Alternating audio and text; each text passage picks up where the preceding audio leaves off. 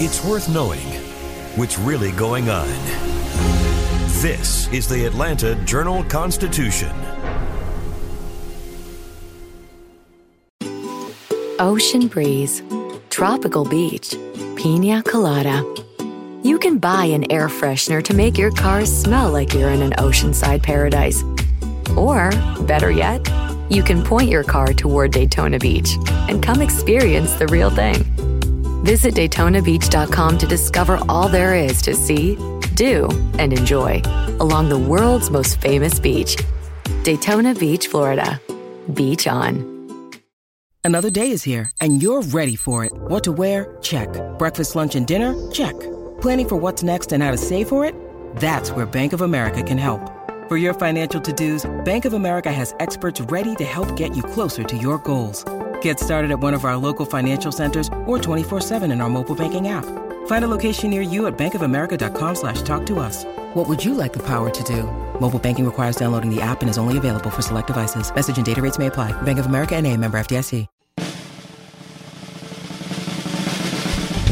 This is Access Atlanta, your weekly look at what's fun, entertaining, and educational in and around Atlanta. I'm your host, Shane Harrison. Every week, we're here to help you get ready for the weekend and bring you conversations with some of the most interesting people in arts, culture, food, and entertainment.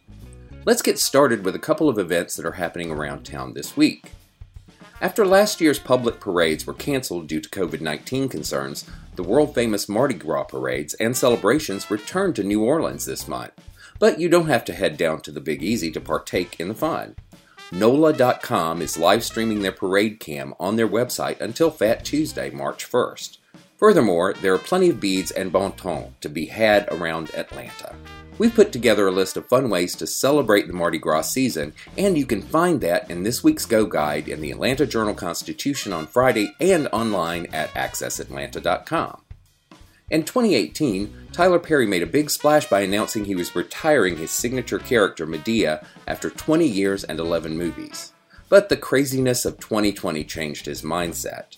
I just wanted to make something to make people laugh and take their minds off all the reality, Perry told the Atlanta Journal Constitution's Rodney Ho in a recent interview. The result is a Madea Homecoming, which is debuting worldwide on Netflix on Friday, February 25th. Read the rest of Rodney's interview on the Georgia Entertainment Scene blog at accessatlanta.com. Stay tuned for more events later in the podcast, and after the featured conversation, we'll take a look at what the AJC is bringing you this week, both online and in print. But first, we'll hear from some professional wrestlers. The Atlanta Journal Constitution's Ben Brash asserts that America's premier storyteller is the black professional wrestler. They communicate quintessential stories through not only acting, but with their bodies, performing amazing athletic feats. He talked to some of the industry's best African American wrestlers about what it's like to be pioneers in their field and what they've brought to the art form. He's here to bring us those conversations. Welcome, Ben. Thanks so much for having me, Shane. So uh, this is a, a, pretty fascinating thing. It's a part of our, our Black History Month uh, coverage, of course, which you can find every day in the AJC and online at ajc.com. But uh, you know this this one's a little bit unusual. Uh, indeed, it is. I will uh, have to admit now that I am a wrestling fan. Um, so that is a good part of how this came to be.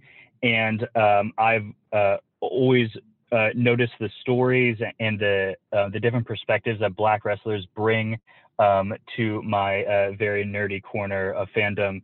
And I thought it was very much worth highlighting, especially this month. Yeah, it's it's great to to highlight something like that. That that it's still probably fairly new, isn't it? I mean, for a long time, I think wrestling was pretty white. Yeah, I mean, um, uh, you know, Jim Mitchell back in the 30s helped break the color barrier. Bobo Brazil, Ernie Ladd, um, Koko B. Ware, all these incredible um, black athletes.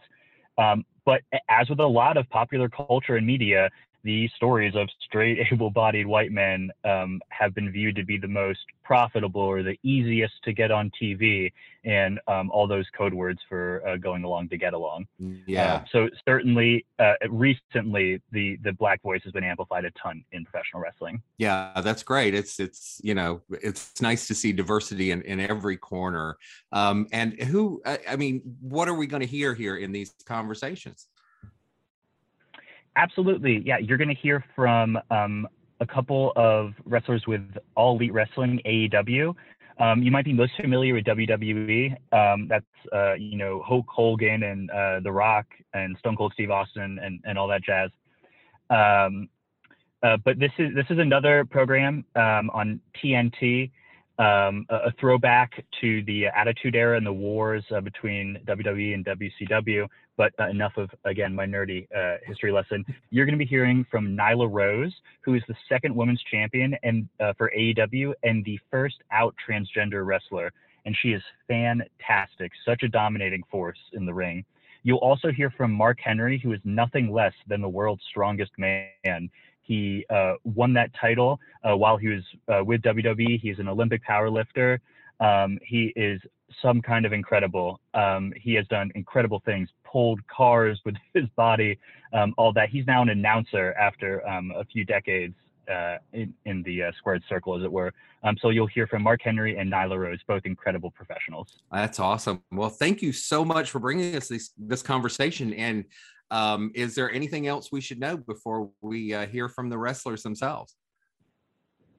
Uh, just that if you think, oh, it isn't real, professional wrestling's all made up, um, to that I would say, look, what's reality? What does it matter? Who cares what's real or not?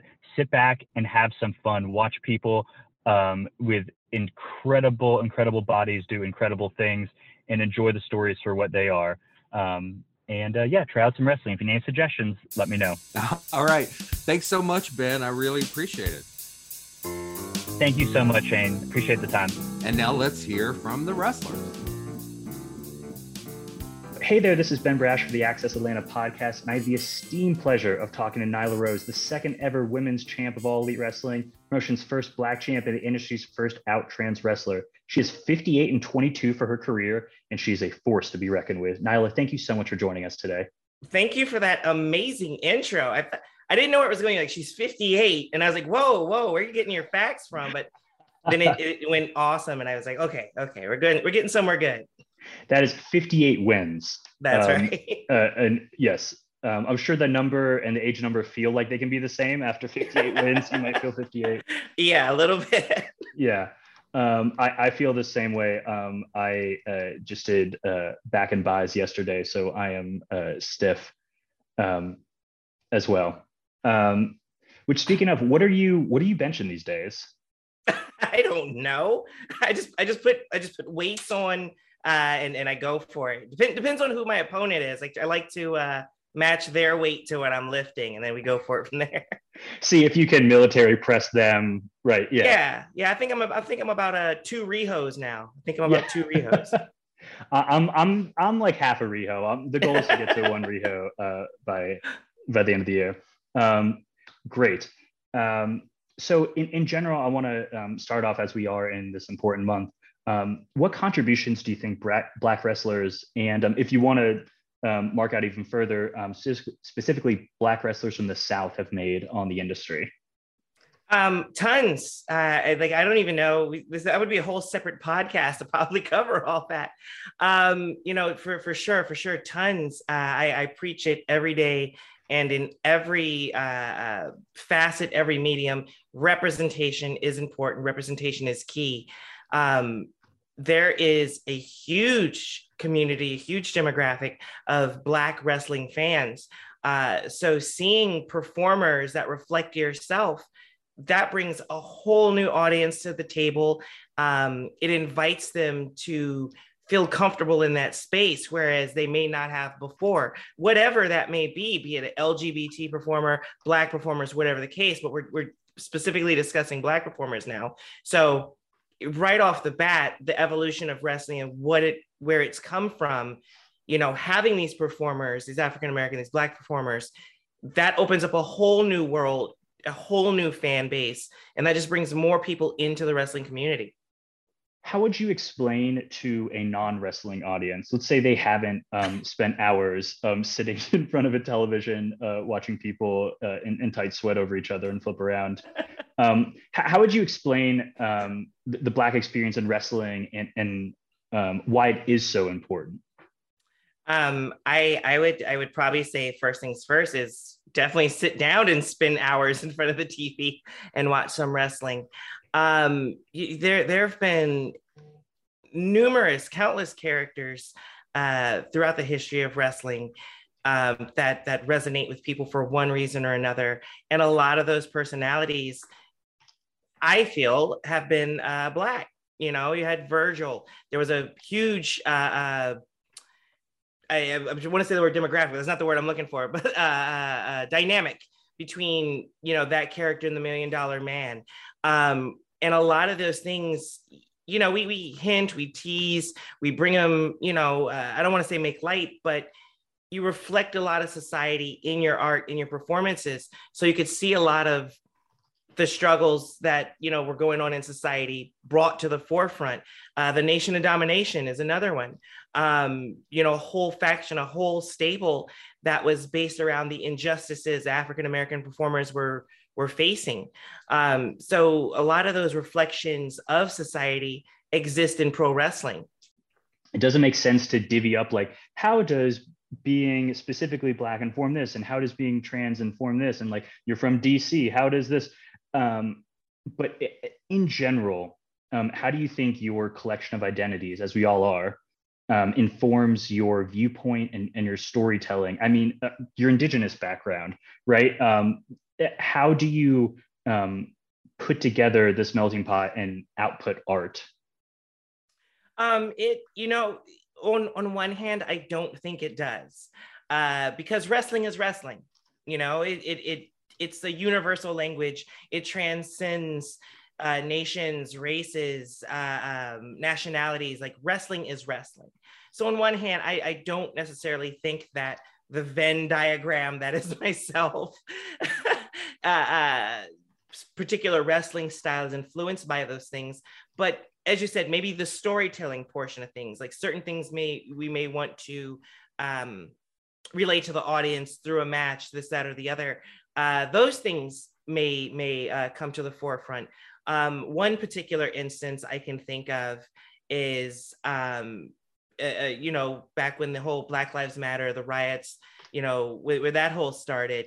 Um, and I, I don't want to make this such a down moment, um, but I, I took some moves out of my arsenal that I just felt were a little bit in poor taste uh, you know, certain like chokeholds, if you will, that I just felt were in poor taste given the social climate of things. And I still don't do them just because that's not a visual that I want to put out there. Because, eh, and that's just me being socially conscious, social uh, awareness of how that may affect other people.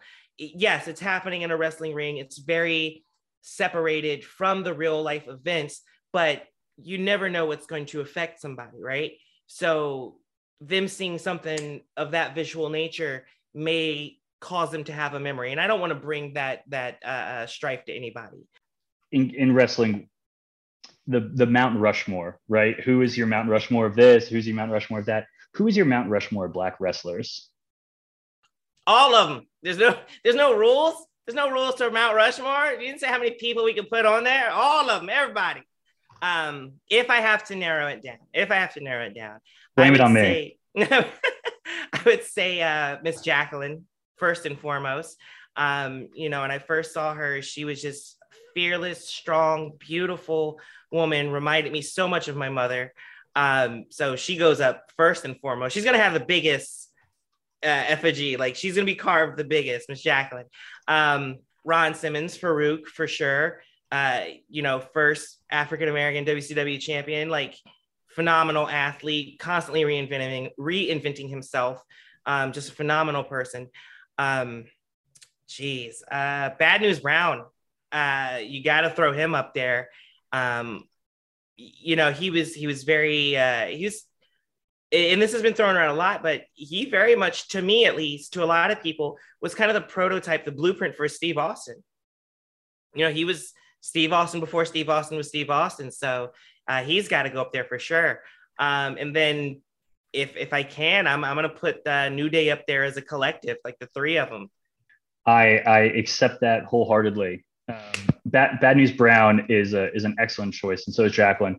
Ron Simmons, you know, uh, I went to University of Florida, right? But he's an FSU guy, but star athlete, um, so funny and such a good mentor um, to young black wrestlers. I mean, it, it, he was the father figure of father figures. For sure, and and I he's got to be on the Mount Rushmore of wrestling, regardless. Regardless. No argument here. No argument here. Um, so you, you mentioned Jacqueline reminds you of your mom. Tell me, tell me um, uh, about your mom. How she informs your storytelling, your your upbringing, uh, your your art, who you are as a person. Um, just you know, a strong black woman. You know, take no. Uh, what is it? Uh, do no harm, but take no. That's that's my mom. You know, you can you can say what you want about her, do this, that, the other. Don't start something you're not going to finish. uh, she's a Virgo, so naturally, you know, insanely artistic. Uh, I, I credit her for my artistic eye. Uh, any any sort of creativity bone in my body, that's her a hundred percent. Sometimes it is like a hair for hair match, right? Um, and and that is what it is. But are there any other stories um, that resonate with you, like Virgil, that um, people may not think about, where you go, "Wow, that that did something to me." Oh wow. Um, I, I I would hold this up. I'd have to really think about that, but I, but I'm sure there are. I I you know I I still very much am a fan of pro wrestling. Uh, I like to take my work boots off, if you will, and just sit back and relax and just enjoy the show. I grew up as grew up as a fan. I was a fan when I trained. I now am a professional wrestler, former world champion, and I still very much am a fan. Yeah, um, you you mentioned Nation Domination. I want to go back because I feel like that was such a seminal moment in uh, Black wrestling. Um, and uh, so, first, how would you describe Nation Domination for someone who hadn't seen any of their stuff? And what was it like seeing them on your TV? And, and about like how old were you when when that was going on? Oh, geez. Um, if I had to guesstimate, I would say I was probably around 15, 16, uh, give or take, you know, seven years or so. No, I'm kidding. Give or take a few years, uh, about about 15 or 16. Um, it was it was very mixed emotions, right? Very mixed emotions because at the time they were being painted as the villains, as, as the bad guys. But a lot of what they were saying, I'm like, I can't boo these people. Like, Farouk is making a lot of really good points right now.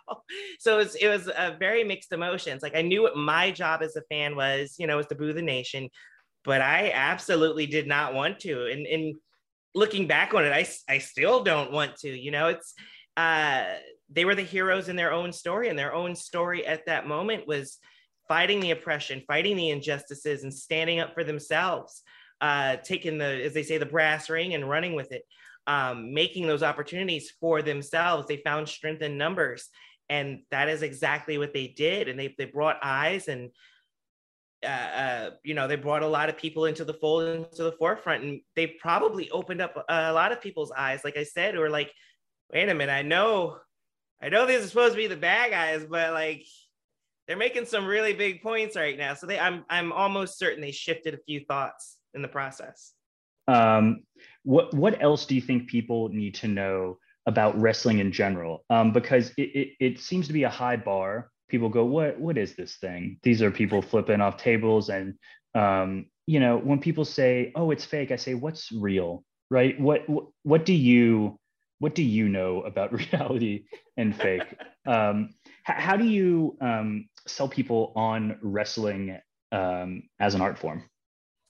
Uh, I just say give it a shot. You know, like I, I usually ask them if they like superhero movies or if they like action movies. You're going to say yes to one of those things. Who doesn't enjoy cinematic entertainment? This is live action of, of that part of the movie. Um, you got people in fantastic costumes, bit of a fashion show. We have a runway as we strut to the ring. So you got a little bit of high fashion. And then you got people in there beating the crap out of each other. How boring is boxing? Did you just get in there and you just beat each other for what? Give me a story behind that. You know, was was this guy's phone bill too high? Are they roommates? Did, did he not do the dishes? You don't get those answers, but you get that with pro wrestling. You get personalities larger than life. You get a reason why they're beating the snot out of each other. And who doesn't enjoy that? You just cut a promo on us for wrestling. Very meta, um, most appreciated. Um, But I'm serious. But I'm se- Yeah. how many times online do you see a video of a fight? So world star, and people like, how did this start? How did no watch wrestling? You'll see exactly how it starts, and then it gets zany and bonkers. You're going to be entertained. There's something for everyone. I think I think like uh, World Star, but with a backstory, is like the best uh, pitch I can give someone. I'm I'm now going to uh, attribute that to you whenever I I do try Wonderful. and tell Run with someone. that. Let me know how that goes. Thank you, uh, Nyla. Thank you so much for your time. Uh, really appreciate it. And um, Absolutely. It was, it was a very fun conversation. Very fun. This is Access Atlanta. I'm your host, Shane Harrison. We'll continue with Ben Brash's interview with the wrestlers, but first, here's more of our list of things to do around Metro Atlanta. Back at the beginning of the pandemic, the folks at the NPR News Quiz show Wait, Wait, Don't Tell Me played to an empty house at the Fox Theater. It wasn't planned that way, but in those days we were still figuring out how to navigate this strange new world. Now Peter Sagal and his panel are returning to the Fox, and this time they'll be welcoming an audience. The show happens at 7:30 p.m. March 3rd, and tickets are $39.50 to $129.50. Head to foxtheater.org to find out more about the show. Like the rest of the world, the music and art realm in Athens is vastly different today than it was in 1987. The little college town that punched far above its weight in the world of music was documented on film by director Tony Gayton and producer Bill Cody in the influential Athens GA Inside Out back in the 80s. The scene portrayed in that documentary has given way to a much more politically savvy, yet no less innovative community of creatives. In Red Turns to Blue, Athens Inside Out Part 2, Cody, along with director Tony Brazier and producer Dan Kelly, updates an overview of the scene. Check out our interview with producer Cody and Pylon's Vanessa Briscoe Hay in the Living section in the February 22nd edition of the Atlanta Journal Constitution and read it online at accessatlanta.com. This is Access Atlanta from the Atlanta Journal Constitution. Ocean breeze, tropical beach. An air freshener can make your car smell like paradise. A drive to Daytona Beach will actually get you there. Beach on. Plan your trip today at DaytonaBeach.com.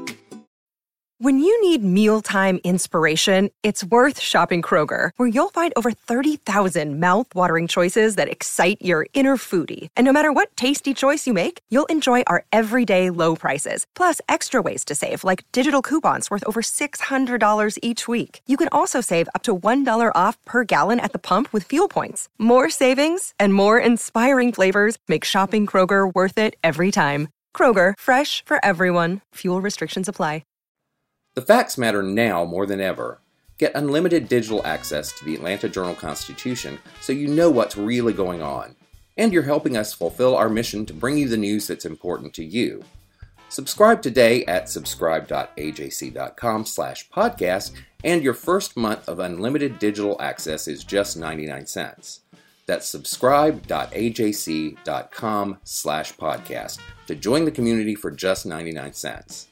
Let's continue our conversation with Ben Brash and the wrestlers. Hey there, this is Ben Brash for the Access Atlanta podcast, and I have the extreme pleasure of talking to Mark Henry, the world's strongest man, the fourth ever Black WWE champion, and currently an announcer with All Elite Wrestling, um, who says that he has a little more in the tank. So, Mark, thank you so much for joining us today. Man, thank you for having me. Absolutely, absolutely. In general, uh, what contributions do you think Black wrestlers like yourself have made to the art form?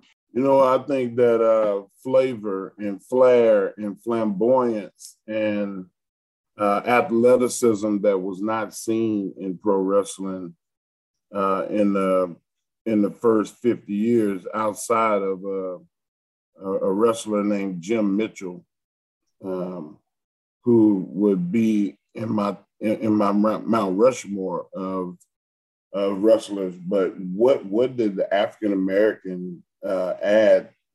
Um, you know, I, I I feel like there there's been a whole lot of, especially the you know, the world of wrestling in the, you know, before the 40s uh, was just really mat wrestling, and it, it wasn't as flamboyant as it is now. Uh, a Gorgeous George, a Ric Flair uh, would not have existed if there wasn't, um, you know, people like Bobo Brazil and Jim Mitchell, uh, the Luther Lindsays, and um, you know, guys, Sweet Daddy Siki, you know, guys that they added such flamboyance and and and, and such a, a great um, skill set. So I think that the business today exemplifies what those guys have added to the business more than ever. So it's the um, and it's not just the athleticism; it's the like you said the the way they go about it, the the you know again no pun intended flair, right? That they the uh, style of dress, the the the um, the arrogance and pompousness, the I mean, there was there was uh, you look at you know the Bobo Brazil and Sweet Daddy Siki, who Dusty Rhodes said that you know if it wasn't for Sweet Daddy Siki, um, he thought wrestling was boring. And you know, I'm sure that as Dusty, uh, as a teen, was watching wrestling and seeing this, uh, he saw, man, that's that's what I want to be just like me as a little kid watching wrestling, watching um, Ernie Ladd.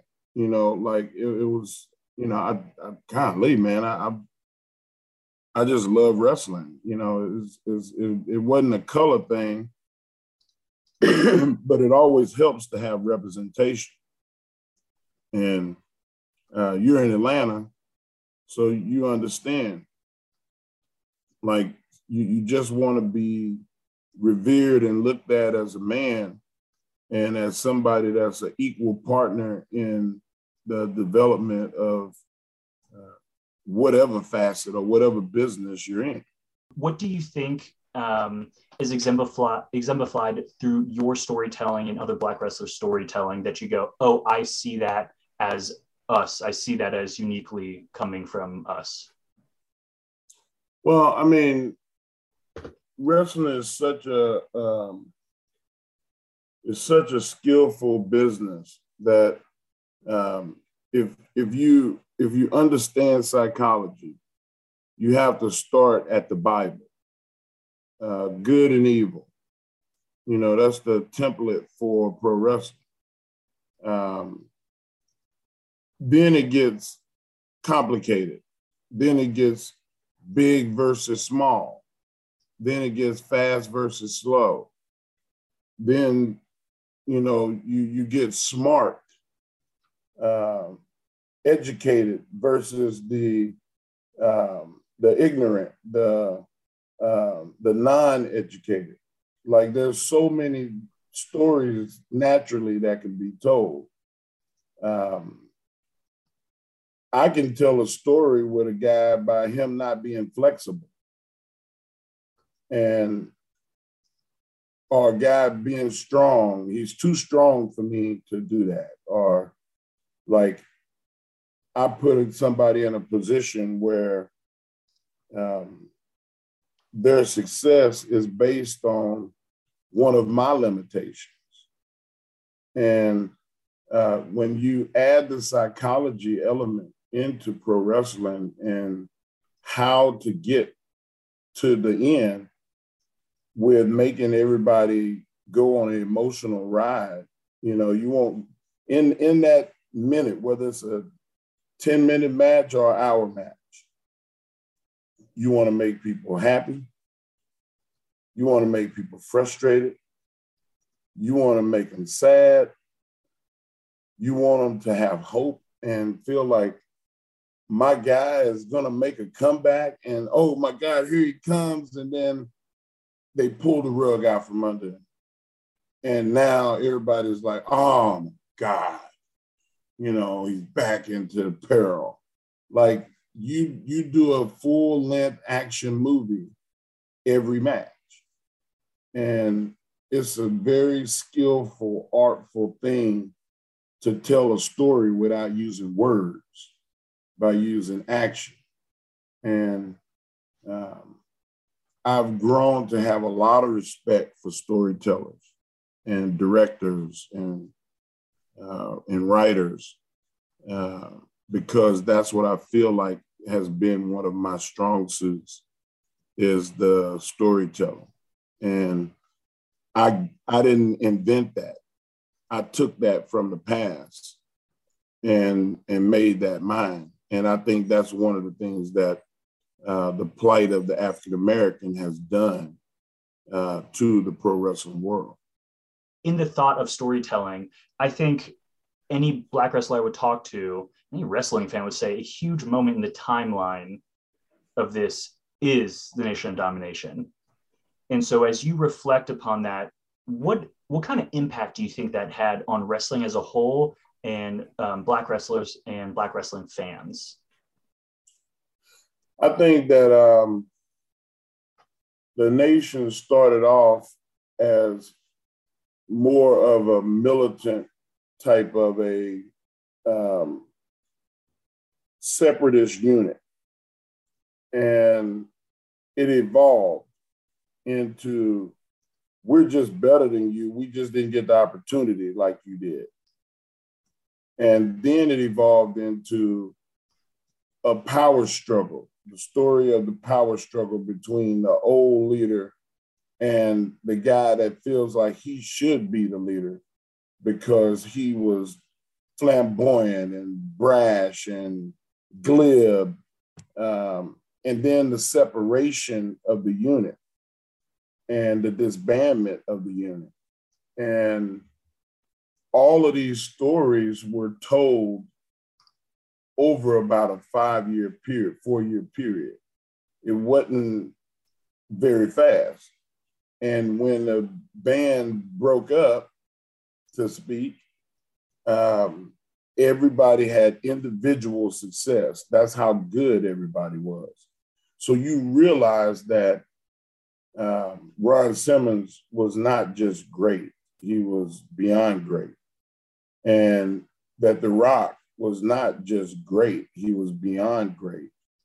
And myself and The Godfather and D'Lo, everybody that left the nation had success individually and were um, champions of some sort um, used in a main event capacity.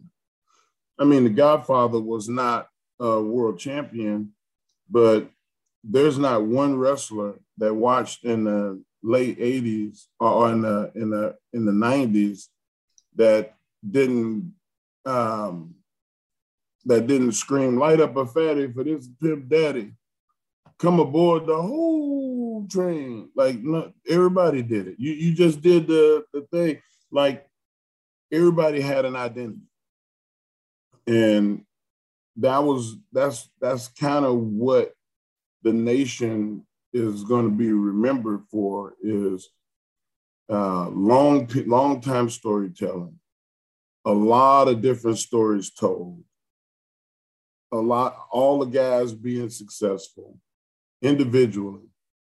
And the the vastness of where everybody went everybody went such different directions and did unbelievable things i mean you know the whole sexual chocolate thing and and D'Lo uh, being one of the most versatile wrestlers in the world at that time um, you know the head shaking like all i mean you you'd be hard to miss um, greatness if you if you didn't watch the Attitude. Um, who who is on your Mount Rushmore of black wrestlers? Most people have a, their their top four, the their Mount Rushmore, and then they have the guy that's the flex, that's right at the end. So I, I'll I'll start at the flex, and um, the the the flex guy um, was Sailor Art Thomas, because Sailor Art Thomas, um, not only was he a, a, a, imposing athletic guy that had a lot of success, um, Sailor Thomas was a guy that told promoters and bookers, "Hey, I'm I'm not going to come in here and do tarred and feathered. I'm not going to play a slave. I'm not going to do this. If you got a guy over there that can whoop my ass, then I'll do whatever you want to do. But nobody's going to whoop me. And and uh, if I do business with you, it's because I am doing business with you, and you're gonna pay me. He was he was a, there was nobody that was like that, you know, during that time. Um, and then next would be Ernie Ladd. Uh, Ernie Ladd, not only was he an unbelievable wrestler and a great storyteller, um, but the moniker that he used was I, I cover the ground I walk on. And he was the biggest guy. I mean, I mean, six seven, six eight, you know, 300 and something plus pounds. But he also was educated, man. He was really smart. He was the booker and he handled the money. And no black wrestler uh, had done that before. And it took up until the middle 80s, early 90s before there was another Black person that was able to do that. So um, Ernie Ladd was the first one. Ron Simmons, um, the, the first Black champion, uh, Ron Simmons benefited from having an Ernie Ladd. Uh, the, the, to prove that the African American uh, could could could run the league, could be the champion. It was like the uh, the equivalent of the first black quarterback in the NFL. You know, it was that moment for um, for pro wrestling for people of color, and then there was, you know, everybody would say that um, you could flip a coin who could be number one, who could be number two. And in my on my page, uh, Jim Mitchell is number two, the original Black Panther. Um, a lot of people don't know about Jim Mitchell because he was suppressed because the victor gets to tell the story. And WWWF was the victor. So they were allowed to say that Bobo Brazil was the first wrestler, black wrestler to break the color line. Bobo Brazil was not the first black wrestler to break the color line. He was the second guy. Um, the first guy was Jim Mitchell. He was a, a military man. Um, he rose to prominence um, and was a, was a champion in Memphis and was able to travel the world, wrestled in Australia and Europe and Canada, and had an unbelievable historical match with a white wrestler.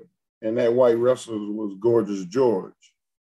And they they filled the stadium, they filled the stadium in Los Angeles um, for the, you know, with plus 30,000 people. Um, during that time, I mean, it's hard to do that today. And imagine how hard that must have been then. Uh, and and then of course number one, the most popular entertainer in the world, and the most successful entertainer in the world, and probably the most articulate, the most flamboyant, um, the most electrifying pro wrestler in history, and that was The Rock. And so The Rock, Jim Mitchell, Ron Simmons, Ernie Ladd, and Sailor Thomas. But you know, like it's it's so subjective once you get to Sailor Thomas and Luther Lindsay and Booker T and Bearcat Wright and JYD and um, Kofi Kingston and Abdullah the Butcher and Kamala and Bad News Brown, like Rocky Johnson, myself, Tony Atlas, Koko B. Ware, Butch Reed, like it, the the Sweet Daddy Sikis and Thunderbolt Pattersons. Like there's probably about 50 guys. I, as a hip hop fan, I need to know how did you get Three Six Mafia? How did you get that to be your music? How did that happen? You know, that was Jim Johnson. Uh, Jim Johnson, uh, they had just won an Oscar um, with the Hustle and Flow movie and was really, really popular. Uh, they had a connection with those guys, uh, called them and asked them would they be interested, and they were big wrestling fans. And um, I was able to have a conversation with Juicy J and and explain to them like who I was and my story growing up. And um, they they took that man and came up with that song and uh, a lot of people say it's their favorite wrestling music. Um, I, I, I loved it uh, from the minute that I that I heard it, um, and and it's one of those that you can you can turn on in the gym and work out.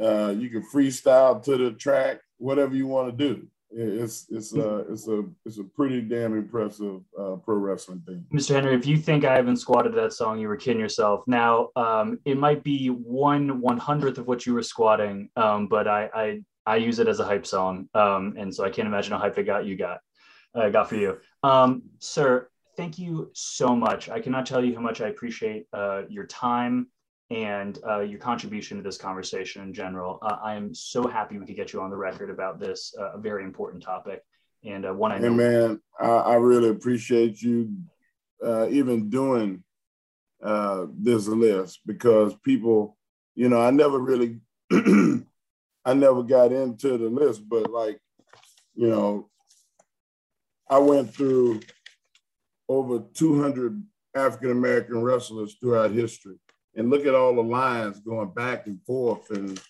um, like the um, if you can find the the um, me and Dave LaGreca on Busted Open and hear the episode that we did about the history of the African American wrestler, you you'll be you'll learn so much because uh, it took, like I said, it took me almost four years to be able to do all this.